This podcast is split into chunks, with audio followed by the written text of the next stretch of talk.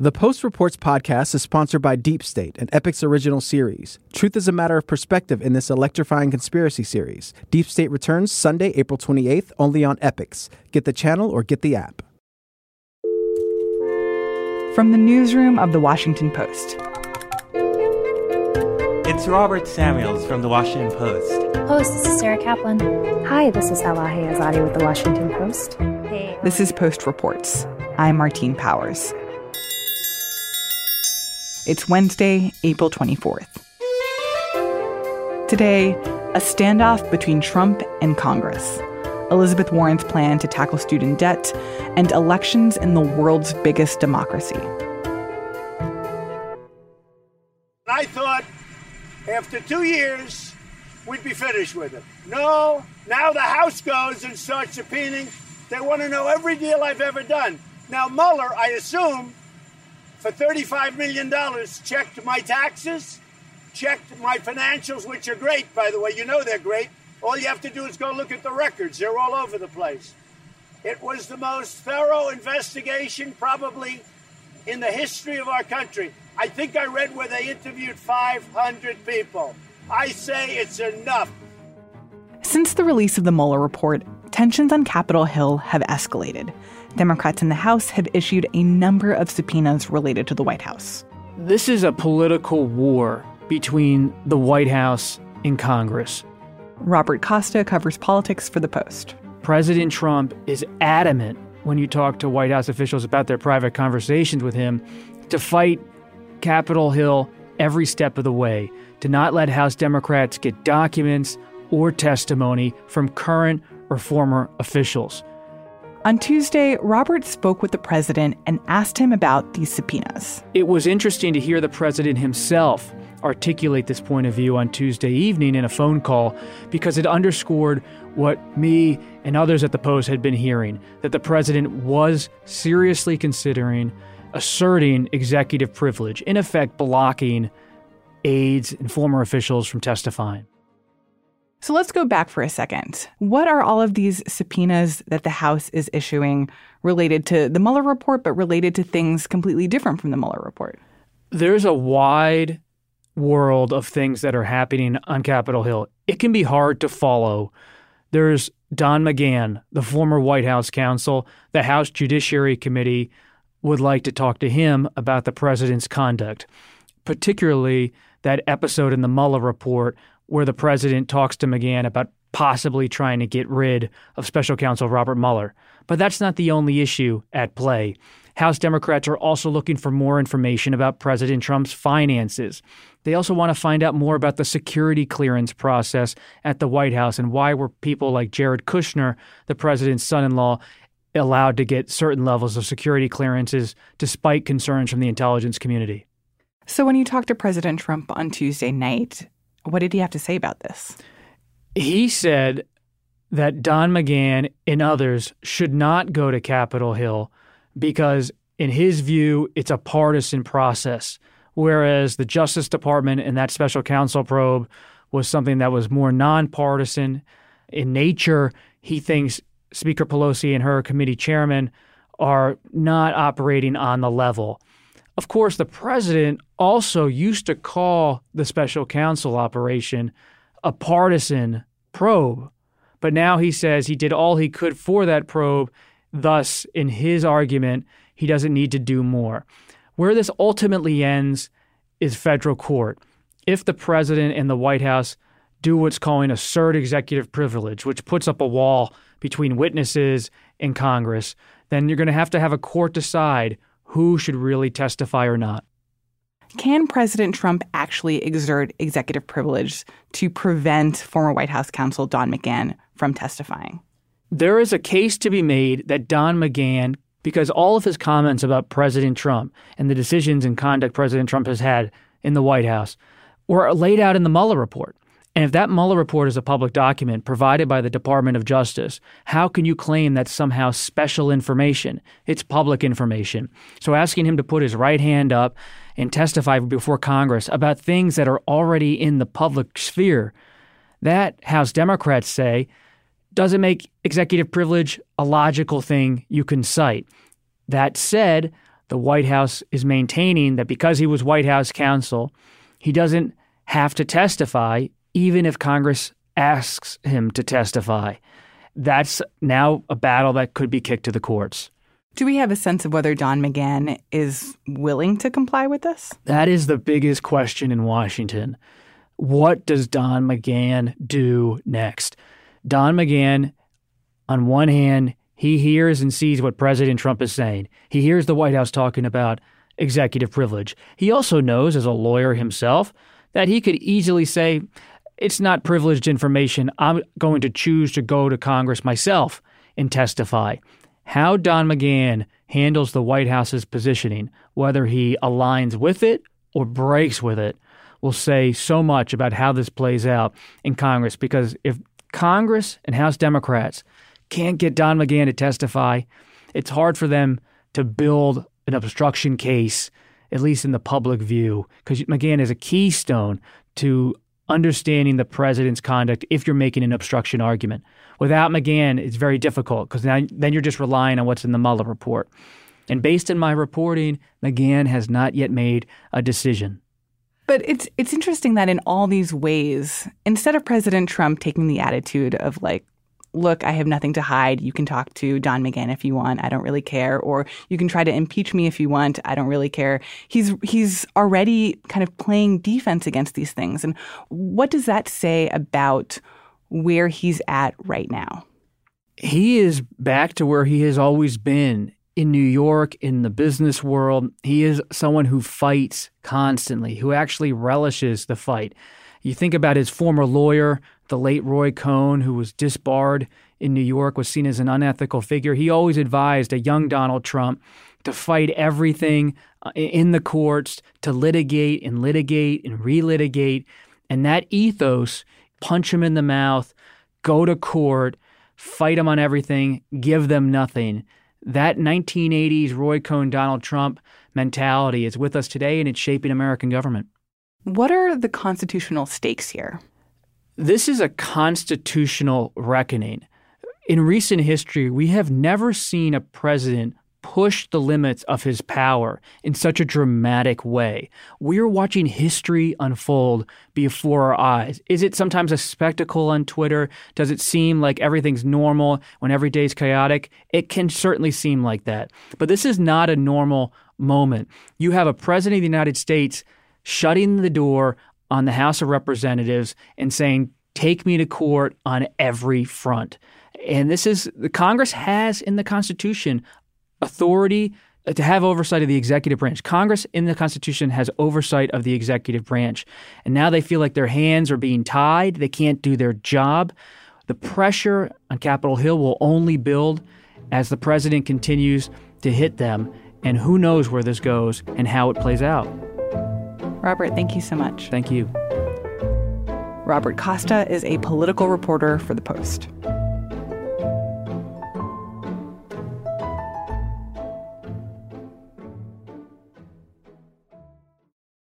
This is about opportunity for everyone. Earlier this week, Senator Elizabeth Warren released an ambitious plan to tackle student loan debt. We are going to roll back student loan debt for about 95% of students who have debt. This plan has several different components.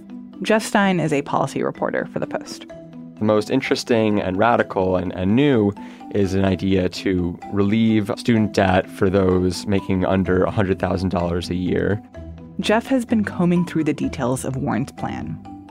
The plan would offer some relief for those who make up to $250,000, but it would relieve the student debt substantially for 90% of those who owe it. Separately, as part of the plan, Warren also is proposing to eliminate tuition at public colleges and universities, both at the two and four year level, as well as to invest $50 billion in historically black colleges and universities.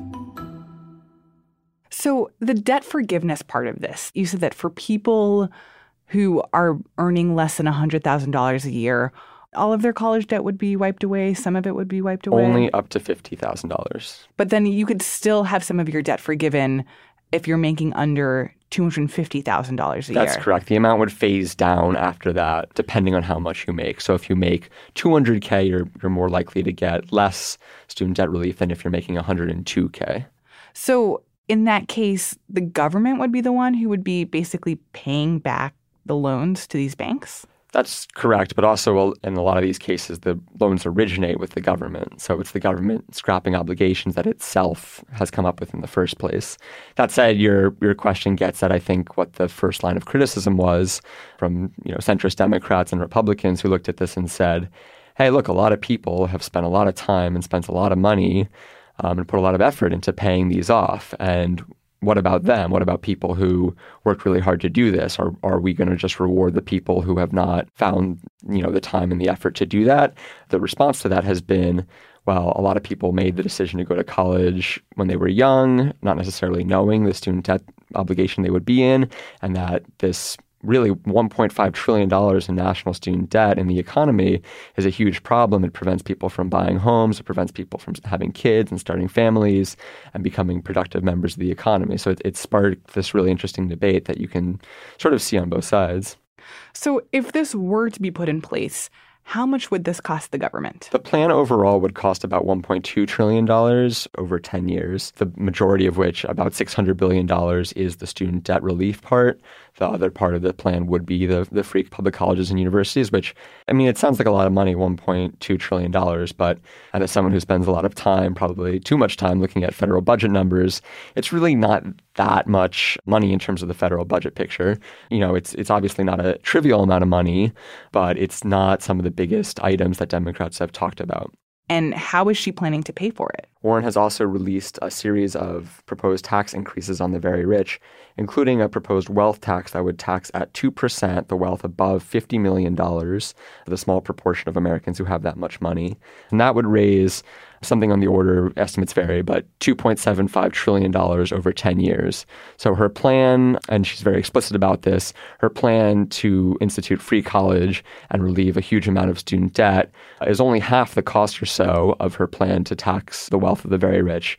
Warren has also proposed a 7% tax on corporate profits above $100 million, and that would raise an estimated $1 trillion over 10 years as well. So while we've seen Warren propose universal child care, free public college, student debt relief, and a number of other programs, I think it's very likely we're going to see even more spending programs proposed by, by Warren because at this point she really still has money to play with. If we ask the great fortunes in this country, and understand, this isn't about trying to be nasty or say that you've done anything wrong. What it's about is saying, look, you had a great idea, you got out there, you've worked hard, or you inherited well, whichever one it was. but now that you've got that great fortune, spend just a minute to remember how you got it. You built that great business, or your ancestors did using workers that all of us help pay to educate. Are there any potential pitfalls to, to this plan that she's proposing? The idea that this will frustrate people who worked really hard to pay off their student debt, who may not have gone to a four year college precisely because they were worried about paying off their debt. I think people will be concerned and, and raise that objection. Some of the polling on this is, is quite good, particularly among Democratic primary voters. By a wide margin, voters in the, in the Democratic Party support some version of this idea.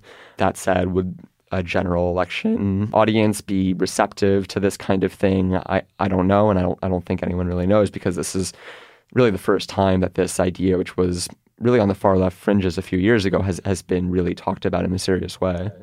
Well, it's also notable that, that what she's proposing would provide a huge amount of debt forgiveness for people making under $100,000, but would still be providing debt forgiveness for people making up to $250,000 a year, which I think is clearly not just a plan to help lower income people.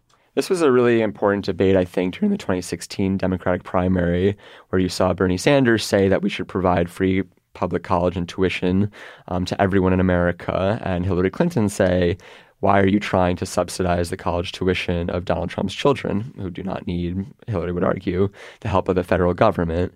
And that argument has sort of continued to play out in, in the more recent years. And, and I think a number of the Democratic candidates have sort of implicitly sided with the Sanders argument that having these programs reach more than just the poor or the lower middle class increases the public purchase of them, increases their popularity because they reach more people. This is an argument that would also apply to programs like Social Security and Medicare, which people benefit from regardless of their income. Now, a lot of people still say that we should change Social Security and Medicare so the very rich don't benefit. But this is an ongoing discussion, and I'm sure we're going to hear a lot more about it once the primary debates actually start.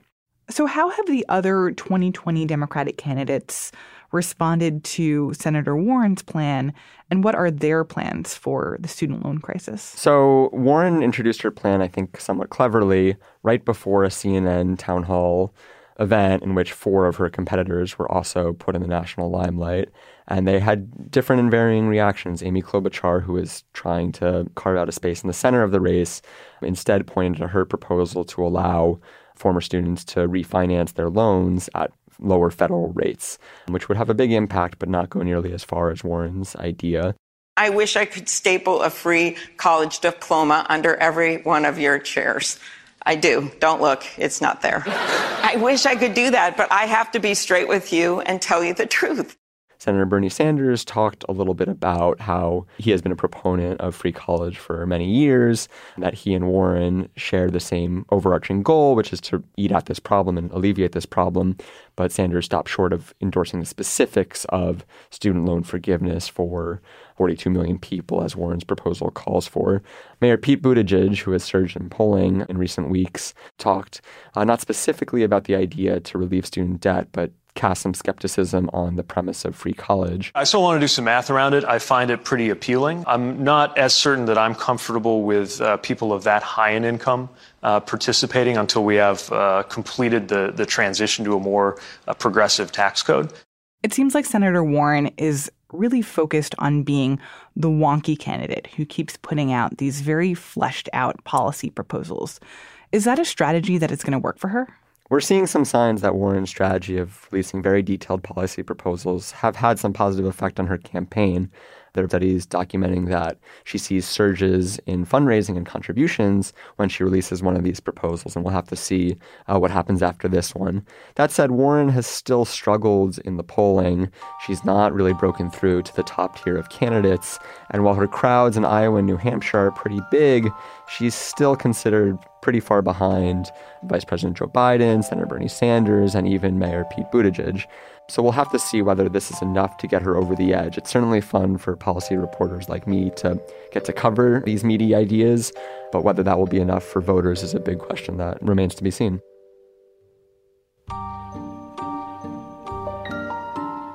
Jeff Stein is an economic policy reporter for The Post.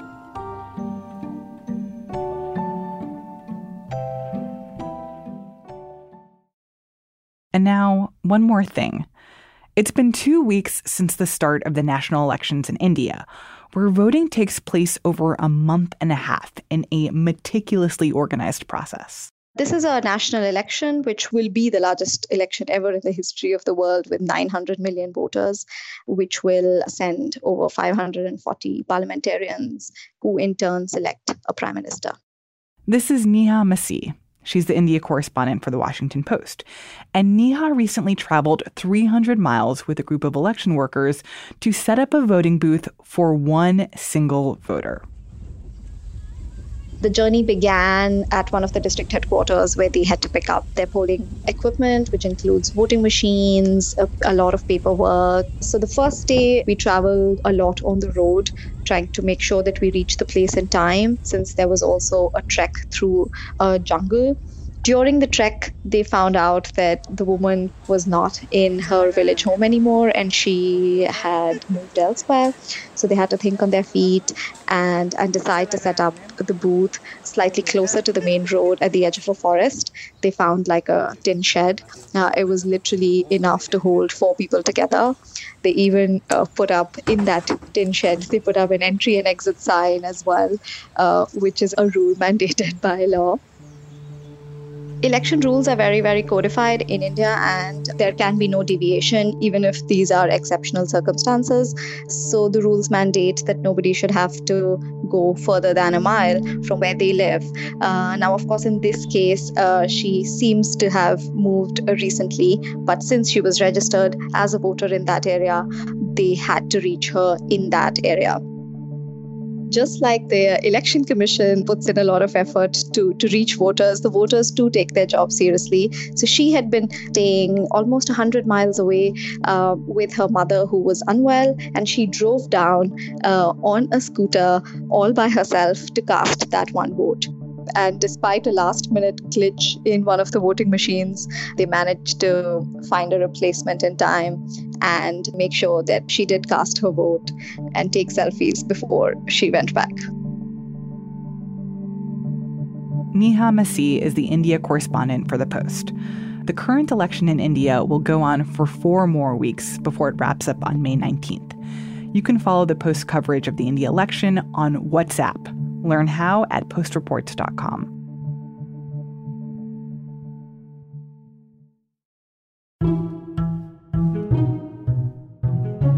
That's it for Post Reports. Thanks for listening. If you haven't already, we'd love for you to leave a review about the show on your preferred podcast app and head to postreports.com to subscribe to our daily email blast, which gives you a heads up every weekday afternoon about what's featured on the latest episode. I'm Martine Powers. We'll be back tomorrow with more stories from the Washington Post.